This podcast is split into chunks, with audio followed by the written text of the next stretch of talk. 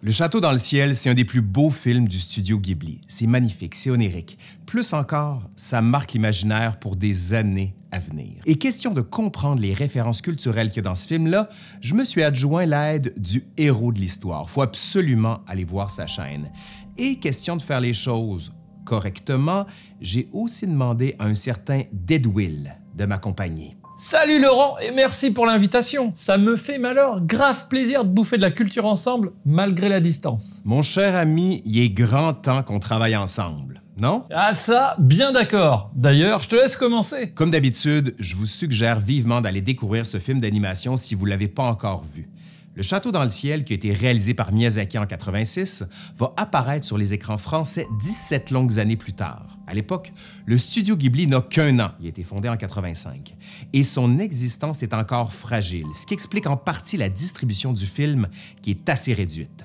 Pour vous poser rapidement le contexte, voici un bref résumé de l'histoire.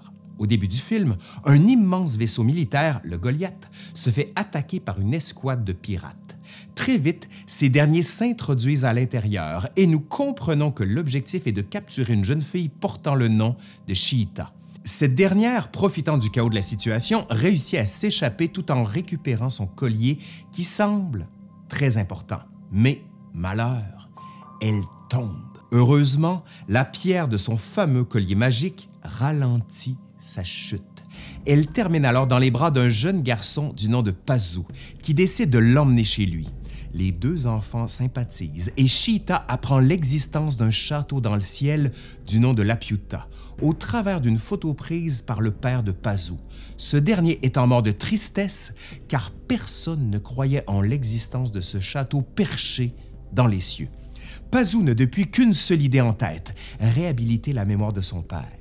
Les deux enfants vont alors vivre bien des péripéties jusqu'à atteindre la Piuta, île céleste pour ne pas dire flottante, suscitant bien des convoitises, notamment celle de pirates du ciel, mais également du terrible Mousca. Mais je vous en dis pas plus. Maintenant que vous avez le contexte, ce qui va nous intéresser, c'est découvrir les nombreuses références culturelles qui se cachent derrière ce film d'animation.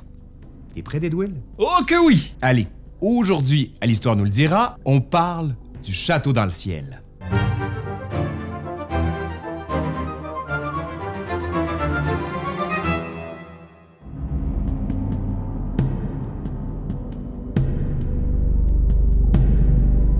Le titre original est Tenku no Shiro Raputa, qui se traduit littéralement par Laputa, le château dans le ciel. Ainsi, le titre nous livre déjà une des influences majeures de l'animé Les Voyages de Gulliver, qui est d'ailleurs explicitement cité dans le film par Pazu.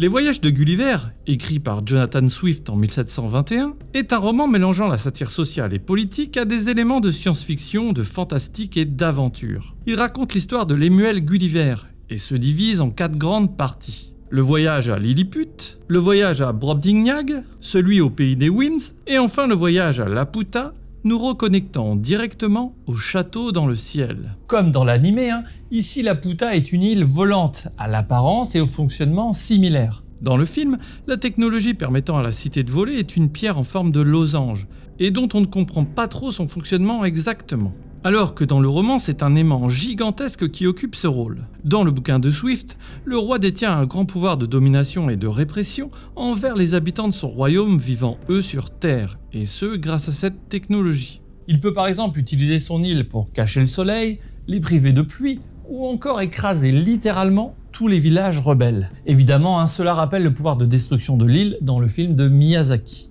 Muska en fait d'ailleurs la démonstration, en utilisant l'arme au-dessus de l'océan, nous rappelant bien évidemment l'arme atomique. L'île dispose également d'une armée de robots géants très puissants. Ainsi, même si les moyens ne sont pas identiques, eh bien les deux îles permettent de dominer les habitants de la Terre. Une métaphore qu'on pourrait d'ailleurs appliquer à bien des sphères de notre société. Utilisant également des sortes de robots obéissants, la police, pour maintenir l'ordre existant en place et garder les dominés loin des lieux de pouvoir. Mais bref, J'arrête là cette analyse plus sociale car on n'est pas sur ma chaîne. Mais allez, à toi Lolo.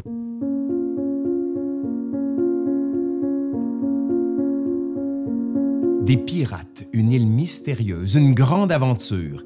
Il semble qu'il y ait une autre influence, celle de l'île au trésor de Robert Louis Stevenson. Pour ceux qui ne le connaissent pas, Robert Louis Stevenson, c'est un écrivain écossais né en 1850 et mort en 1894. Il est notamment l'auteur d'un célèbre roman d'aventure, L'île au trésor, publié en 1883. Ce livre raconte comment la vie de Jim Hawkins bascule après l'arrivée d'un marin qui s'appelle Billy Bones. Après la mort de celui-ci, Jim récupère un paquet où se trouve une carte au trésor. C'est alors que commence l'aventure vers cette fameuse île au trésor, comme le font également Cheetah et Pazou.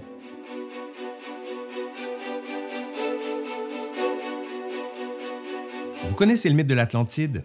Il s'agit d'une île mythique dont nous parle Platon dans deux de ses dialogues, à savoir le Timée et le Critias. Il situe cette île au-delà des colonnes d'Hercule, c'est-à-dire plus loin que le détroit de Gibraltar.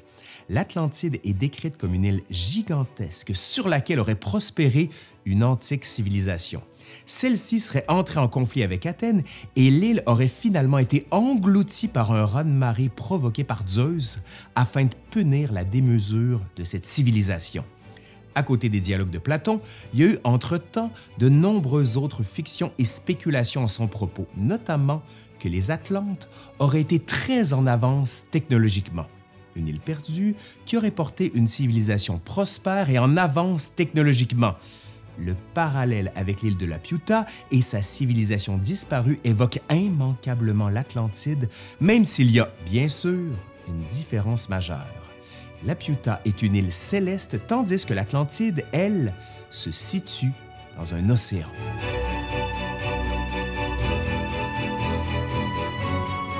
Alors maintenant, voyons ce qui a inspiré l'apparence générale de l'île dans le ciel. Visuellement, eh bien, elle évoque l'apparence de la tour de Babel, qu'a peint Pieter Bruegel l'Ancien, un peintre né aux alentours de 1525 et mort en 1569. Ce dernier a peint en effet plusieurs tableaux portant le titre de la Tour de Babel, dont le plus connu, surnommé la Grande Tour de Babel, fut peint aux alentours de 1563. Et c'est ce tableau hein, en particulier qui semble avoir inspiré l'apparence de Laputa. D'ailleurs, il suffit de les mettre en comparaison hein, pour se rendre compte des similitudes.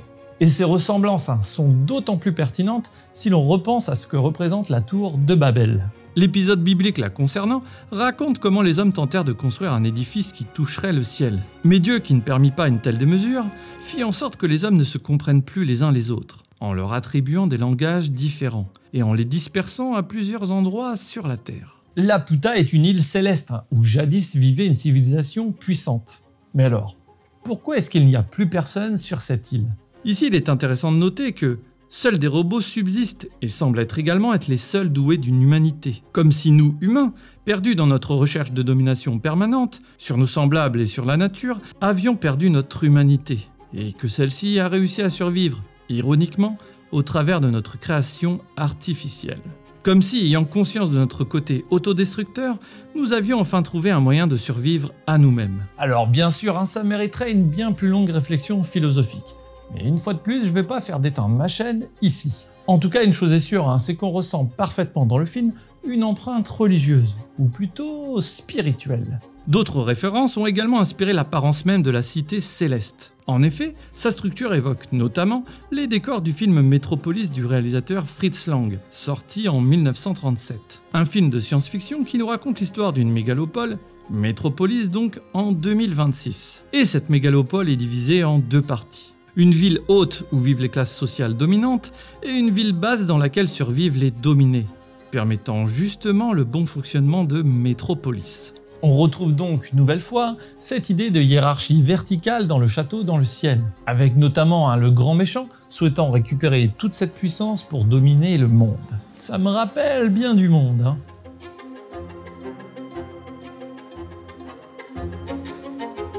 Dans les Saintes Écritures, c'était le feu sacré qui détruisit Sodome et Gomorre. Dans le Ramayana, c'était les flèches d'Indra. Et prochainement, le monde entier se prosternera à nouveau devant la Piuta. Ici, que doit-on comprendre? Avant de répondre à cette question, expliquons d'abord les références culturelles présentes dans cette phrase. Dans la Bible, Sodome et Gomorre sont deux villes décrites comme pécheresses qui vont être détruites par la colère de Dieu. Le Ramayana, le geste de Rama, l'un des textes les plus fondamentaux de l'hindouisme, est composé entre le 3e siècle avant notre ère et le 3e siècle de notre ère. Il raconte l'histoire de Rama, la septième incarnation du dieu Vishnu, dont son épouse, Sita, est enlevée par le démon Ravana. Lorsque Rama combat Ravana, il utilise un arc céleste très puissant appelé Charanga. Ainsi, la puissance du feu de la Piuta peut nous faire penser au feu divin qui a détruit Sodome et Gomorre, ainsi qu'aux flèches d'arc tirées par Charanga. Mais Mouska essaie-t-il aussi de nous dire que la puissance entre l'arme de l'île et le feu divin et l'arc Charanga sont équivalentes, ou bien qu'il s'agit en fait de l'île elle-même qui aurait été utilisée pour détruire Sodome et Gomorre et vaincre le démon Ravana? Hmm ce qui expliquerait pourquoi il dit donc le monde entier se prosternera à nouveau devant la Piuta. Enfin, le nom du vaisseau de Mouska, Goliath, représente une énième référence biblique trouvée dans le film. Dans la Bible, il y a un passage où David, un petit berger, doit affronter Goliath, un guerrier philistin gigantesque. Malgré le rapport de force très déséquilibré, David parvient à terrasser Goliath en utilisant sa fronde. Ceci nous fait évidemment penser au rapport de force déséquilibré entre Shita et Pazu face à Muska et son Goliath.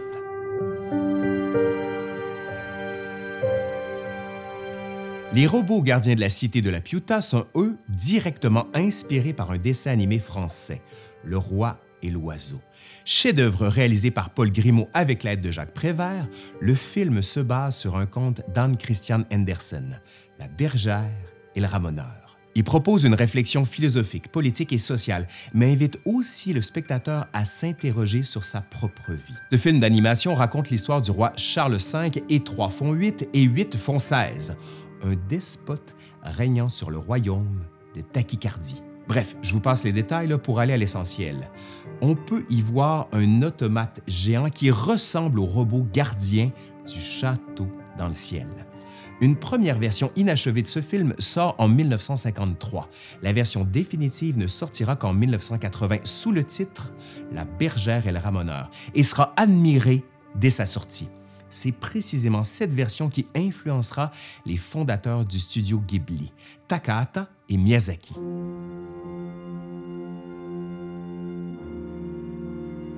Maintenant, abordons un peu le village de mineurs où vit Pazu.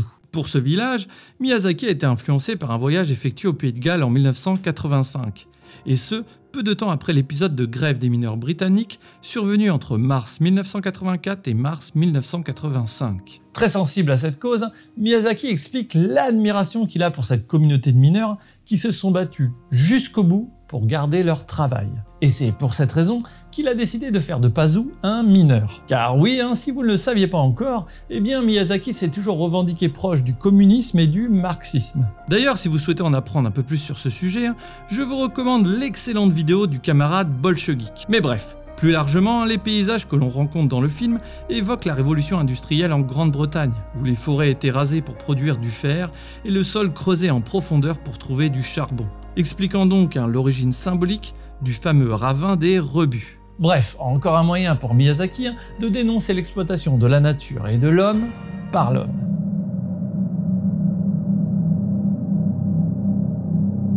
Le 19e siècle a servi de source d'inspiration à Miyazaki et au studio Ghibli, notamment en ce qui concerne l'aspect des machines volantes, tout droit sorti des romans de science-fiction du 19e siècle. Les travaux d'un artiste en particulier, le français Albert Robida, ont servi de source d'inspiration visuelle de différentes machines que l'on rencontre dans le film. Albert Robida, qui est né en 1848 et mort en 1926, est notamment connu pour ses romans d'anticipation, dont Le 20e siècle, La guerre au 20e siècle et La vie électrique, dont il est l'auteur mais également l'illustrateur.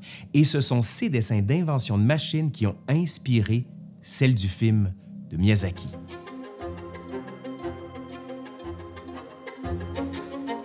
On arrive maintenant à la fin de notre voyage au travers de l'univers du château dans le ciel. Ici, il est intéressant de souligner qu'à l'inverse de Princesse Mononoke, où Laurent nous avait montré que l'univers décrit était explicitement inspiré de la culture et du folklore japonais, le château dans le ciel, lui, nous montre l'importance de l'influence de la culture occidentale dans les films d'animation des studios Ghibli. Comme par exemple pour Kiki la petite sorcière ou encore Arietti et le petit monde des chapardeurs. Bref, Des œuvres artistiques hein, qui se nourrissent les unes les autres, et ce, sans aucune barrière ni frontière. Un peu comme ce qu'on essaye de faire au travers de cette vidéo, quoi. En somme, une belle leçon dont nous pouvons tous nous inspirer. D'ailleurs, hein, si vous voulez comprendre comment les films peuvent nous aider à nous émanciper, eh bien n'hésitez pas à faire un petit tour sur ma chaîne. Ça me fera alors grand plaisir de vous accueillir. Et encore un grand grand merci à toi Laurent pour l'invitation. Et surtout n'oubliez pas que pour survivre, faut bouffer de la culture. Love Allez, c'est fini pour aujourd'hui. J'espère que ça vous a plu. Merci aux héros de l'histoire et merci à Will qui est toujours tellement efficace et tellement bon. Faut aller voir sa chaîne. Si vous le faites pas, ben je vais être triste. Très triste. Très très triste. Allez, je suis Laurent Turcot de l'Histoire nous le dira et je vous dis à la prochaine. Bye.